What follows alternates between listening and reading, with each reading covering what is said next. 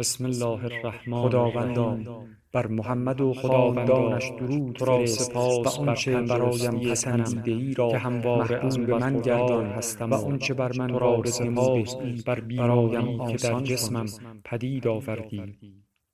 در تردید بودم که آیا راهی را که مذهب در برابرم قرار نداد هنر خواهد توانست در برابرم قرار دهد فصل زمستان را در پاریس سپری کرده عظیمت به انگلستان به ایتالیا و بار دیگر کتابهای بسیاری را مطالعه کردم تصور نمی کنم بر معلومات محفظه شده در حال را به تغییری خود نپذیرفتم به نظرم رسید این زمان خیلی بسیاری بود. امواج نور بانشی از میان چنان ویرایی بهره داشت که حاضر بودم بمیرم.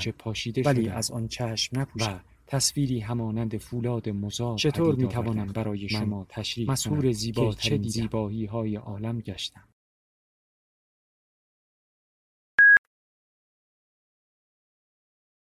کتابشنو رسانه ای برای شنیدن کتاب. فصل اول. گامی فراتر از سلول های عصبی من. گفتگوهایی که دور میز جریان دارد کم کم به نظرم دور و مبهم می آید. هر از گاهی سعی می کنم به حرفهایی که می‌زنند گوش کنم اما توجهم خیلی طول نمی کشد.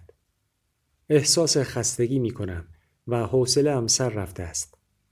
چشمهایم باز است. گوشهایم هنوز حرفها را می شنود. اما دارم به کارهایی که فردا می خواهم انجام دهم فکر می کنم. امکانهای مختلف را بررسی می کنم و بی صدا با خودم حرف می زنم. این تکگویی انگار در سرم می گذرد. تجربه لحظه حال را کاملا از دست ندادم. اما ذهنم صحنه های دیگری را روی صحنه جمع مهمانان دور میز انداخته است. چیزهایی را به یاد می آورم. برنامه ریزی می کنم. از خیال بافی هایی لذت می برم که برایم بسیار زنده تر و واقعی تر از چیزی است که در اطرافم می گذرد. اما یک باره متوجه می شوم که کسی رو به من کرده و دارد از من چیزی می پرسد. در حالی که نمی توانم بی توجهیم را مخفی کنم می گویم که ببخشید اینجا نبودم. اما واقعا کجا بودم؟ بدیهی است که هنوز در همون مکان فیزیکی هم بودم. بدنم جایی نرفته بود اما ذهنم ارتباطش را با جریان سیال تجربه لحظه حال سست کرده و در حال پرسه زدن در سرزمین هایی از آن خود بود. در حال تصور کردن آدمها و جاهایی بود که بعضی هایشان را می شناختم و بعضی هم خیالی بودند. انگار در ذهنم جای دیگری بودم. در واقع من می‌دانم که این بدن مادیم هستم. شکی در آن ندارم و این را هم می‌دانم که اصلا از سر میز بلند نشدم. اگر بپرسند کجا هستم دیگران بلافاصله نشانم می‌دهند. این بدن چیزی است که دیگران به عنوان من می‌شناسند. همراه با همه عادتهایش از جمله همین خیال بافی اما آیا بدن من واقعا من است؟ یا اینکه خود واقعی من چیزی است کاملا متفاوت که فقط پشت این پوسته مادی پنهان شده است؟ بیایید بررسیمان را با توضیح واضحات شروع کنیم. من موجودی مادی هستم. یک ارگانیسم زیستی پیچیده که در محدوده پوستم محصور شدم. مجموعه ای هستم از سیستم هایی دائما در حال تغییر و تحول که مرا به عنوان موجودی زنده حفظ می کنند. خونم در گردش است. مایع لنفاوی در بدنم در جریان است. دستگاه گوارشم غذاها را هضم می کند و مواد مغذی مورد نیاز را برای زنده ماندنم فراهم می کند. من هم مثل همه موجودات زنده به دریافت غذا از جهان خارج وابستم. اگر اکسیژن به بدنم نرسد بیش از چند دقیقه زنده نمیمانم و آنچه مدام در سرم کار می کند این معجزه زنده و پیچیده مغز انسان است. مغز بخش عمده انرژی مرا مصرف و دستگاه های بدنم را کنترل می کند. همانطور که گیوتین و تنابدار عملا نشان می دهد بدون ارتباط دائمی آن با دیگر اعضای بدنم خواهم مرد. بنابراین همه می دانیم که ما بدنهایی مادی هستیم. اما آیا به جز این بدن مادی چیز دیگری هم هستیم؟ آیا چیزی درباره من بودن من هست که توضیح آن خارج از آن چیزهایی باشد که در محدوده کار مغز و سایر اندامهای بدنم قابل توضیح باشد؟ دیدگاهی که معتقد است ما چیزی به جز جسممان نیستیم ماده گرایی نام دارد. دنیل دنت در کتاب طبیعین آگاهی می‌گوید که ذهن همان مغز است و ماده تنها چیزی است که وجود دارد. چیزی که به عنوان خودمان حس و تجربه می کنیم صرفا ماده است که با اتصال سلول های عصبی به یکدیگر به هیئت زنده درآمده است. هیچ خود یا ذهن شبهگونه و شخصی وجود ندارد.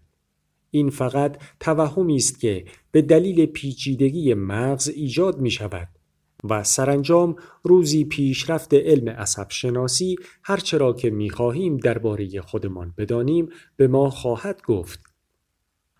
در واقع دنت در کتاب تکامل آزادی مفهوم روح را به تمسخر گرفته و آن را عروسک گردانی موهوم نامیده که انگار از بیرون بدنهای مادی را کنترل می کند. معتقدان به افراطی ترین شکل این روی کرد که مادهگرایی حذفی نام دارد می‌گویند پدیده های ذهنی همچون افکار و احساسات اهداف و آرزوهای ما اصلا وجود خارجی ندارند بلکه فقط اسمهایی هستند که به کار سیستم عصبیمان داده ایم. و اگر علم عصب شناسی بتواند دقیقا نشان دهد که چگونه هر یک از بخش های مغز احساسات افکار و چیزهایی مانند آن را کنترل می کند دیگر نیازی به توضیح و تبیین بیشتر درباره آنچه ذهن مینامیم وجود نخواهد داشت. ما در اصل همان میلیون ها میلیون ربات کوری هستیم که در مغزمان در حال تقلایند. فقط همین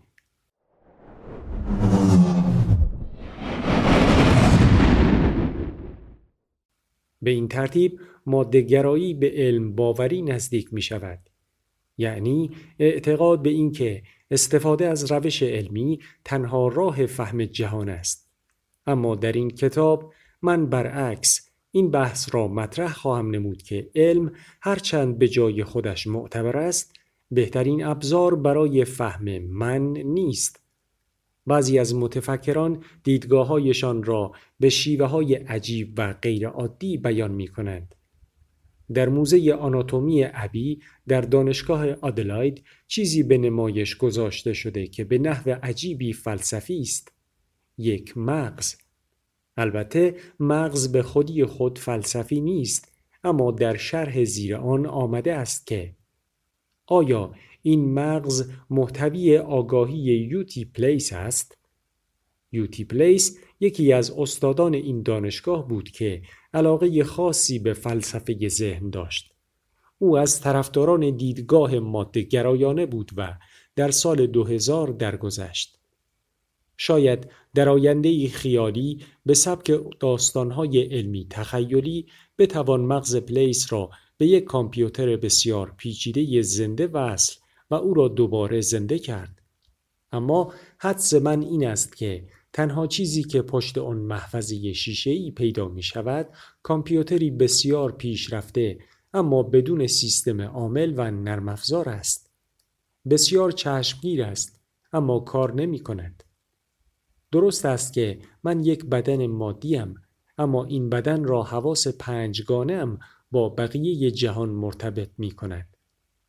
گیرنده های حس لامسه در همه نقاط پوستم به ویژه در دستهایم هستند. اما حواس دیگرم یعنی بینایی، بویایی، چشایی و شنوایی در اطراف سرم جای دارند.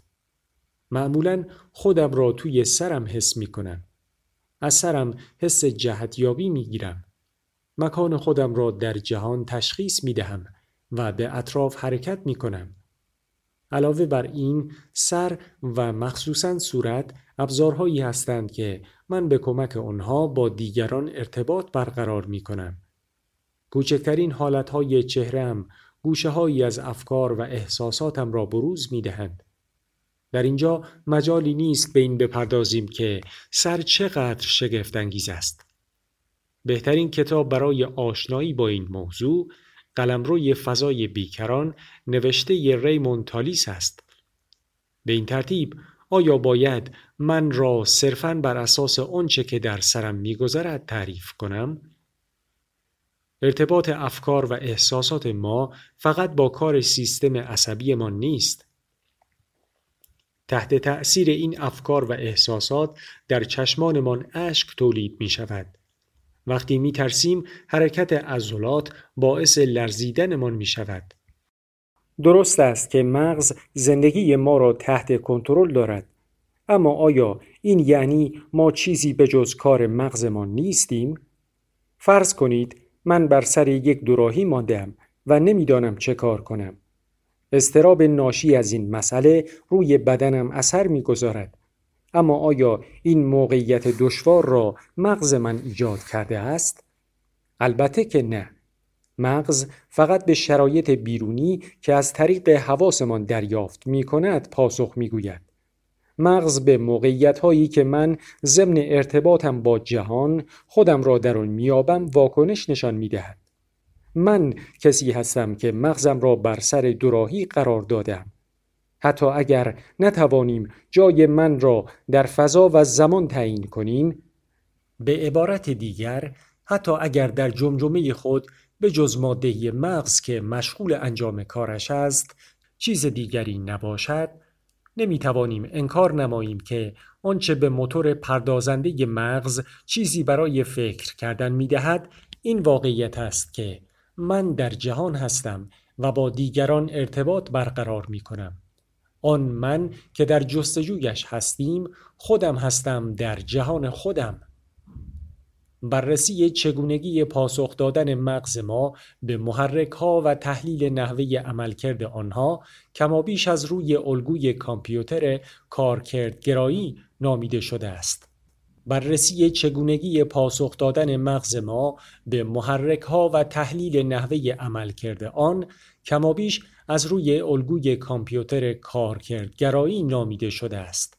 و روی کردی است که کسانی چون هیلاری پاتنام و دیگران در پیش گرفتند. مغز ما پیام ها را از اندام های حسی می گیرد. آنها را پردازش می کند و فرمان های مناسب را صادر می کند. اگر دستم را به آتش نزدیک کنم مغزم پیامی دریافت می کند مبنی بر اینکه انتهای سلول های عصبی دستم در حال آسیب دیدن است و با جمع کردن عضلات بازویم و عقب کشیدن دستم از روی شعله آتش پاسخ می دهد. بنابراین کارکردگرایی شیوه است که به ما کمک می کند نقشه کاری را که مغز انجام می دهد ترسیم نماییم. ما نمی توانیم فکر مربوط به سوختن سلول های عصبی را ببینیم. فقط می توانیم الگوی محرک ها و پاسخهایی را که داده می شود بررسی کنیم. گذشته از سادگی این مثال کارکردگرایی به دنبال توضیح فرایند قربال کردن تجربه ها و پیوند دادن آنها با خاطرات و پاسخ به مسائل کنونی بر اساس تجربیات گذشته است. من قبلا این را چشیدم و از آن خوشم نیامده. پس حالا هم آن را نمی‌خورم. کارکردگرایی درباره آنچه که ما دائما در حال انجام دادنش هستیم دیدگاهی مبتنی بر عقل متعارف ارائه می‌دهد ارتباط برقرار کردن با جهان مستلزم مجموعه ای از پدیده های ذهنی است که فرانس برنتانو فیلسوف اتریشی قرن نوزدهم آن را راجعیت مینامد. خواستن، امید بستن، عشق ورزیدن، متنفر بودن و غیره اینها همه معطوف موضوعاتی بیرون از ماست. همیشه راجع به چیزی یا کسی است و به چیزی فراتر از خودش ارجاع می دهد. موضوعی که متوجه آن است لزوما موجودیتی مادی ندارد. مثلا می توانیم عاشق تصویری خیالی باشیم. اما موضع راجعی امری است واقعی و نشانه است از حیاتی زیشعور. ویلیام جیمز فیلسوف و روانشناس در سال 1890 این موضوع را در فصل نخست کتابش اصول روانشناسی اینطور بیان کرده است. پی گرفتن اهدافی برای آینده و گزینش راههایی برای تحقق آنها هم نشانه و هم معیار ذهنیتمند بودن یک پدیده است. همه ما این را به عنوان آزمونی برای تمایز عملی از سر آگاهی از عملی مکانیکی به کار می‌بریم. سنگ و چوب را دارای ذهنیت نمی‌دانیم زیرا اینها هرگز برای رسیدن به چیزی حرکت نمی کنند. بلکه حرکتشان تنها در صورت پرتاب شدن و به شکلی بی هدف و بدون هیچ نشانه از انتخابگری است. پس ما بی تردید آنها را اشیایی بیجان می‌خوانیم. بنابراین به نظر می رسد گستری وسیع راجعیت کلیدی باشد برای فهم اینکه چگونه ما در کنش متقابل با جهان پیرامونمان به صورت شخص دراییم. اما فعلا بیایید دوباره به بررسی مادهگرایی بپردازیم. مطمئنا مطالعه درباره آگاهی از زمان ویلیام جیمز تا کنون مسیری طولانی را طی کرده است. امروزه مباحث مربوط به ذهن و مغز بر بستر دانش مبتنی بر علوم شناختی مطرح می شود که تلفیقی است از زیست شناسی، روانشناسی، زبانشناسی و علوم کامپیوتر و به بررسی چگونگی ارتباط مغز ما که اغلب شبیه به یک کامپیوتر تلقی می شود با جهان و تجربه ما به عنوان افرادی آزاد، اندیشنده و دارای قدرت برنامه ریزی می پردازد. در واقع دنت نیز همانطور که در مقاله شرح حالگونه در حال 2008 می نویسد هدفش این بود که هم دیدگاهی فلسفی و هم نظریه تجربی را درباره آگاهی مطرح نماید اما هنوز هم این پرسش باقی است که آیا نظریه علمی درباره آگاهی که مبتنی بر شواهد تجربی نیازمند آزمودن و ارزیابی است واقعا به این معنایی که مورد نظر ماست به مطالعه من می پردازد؟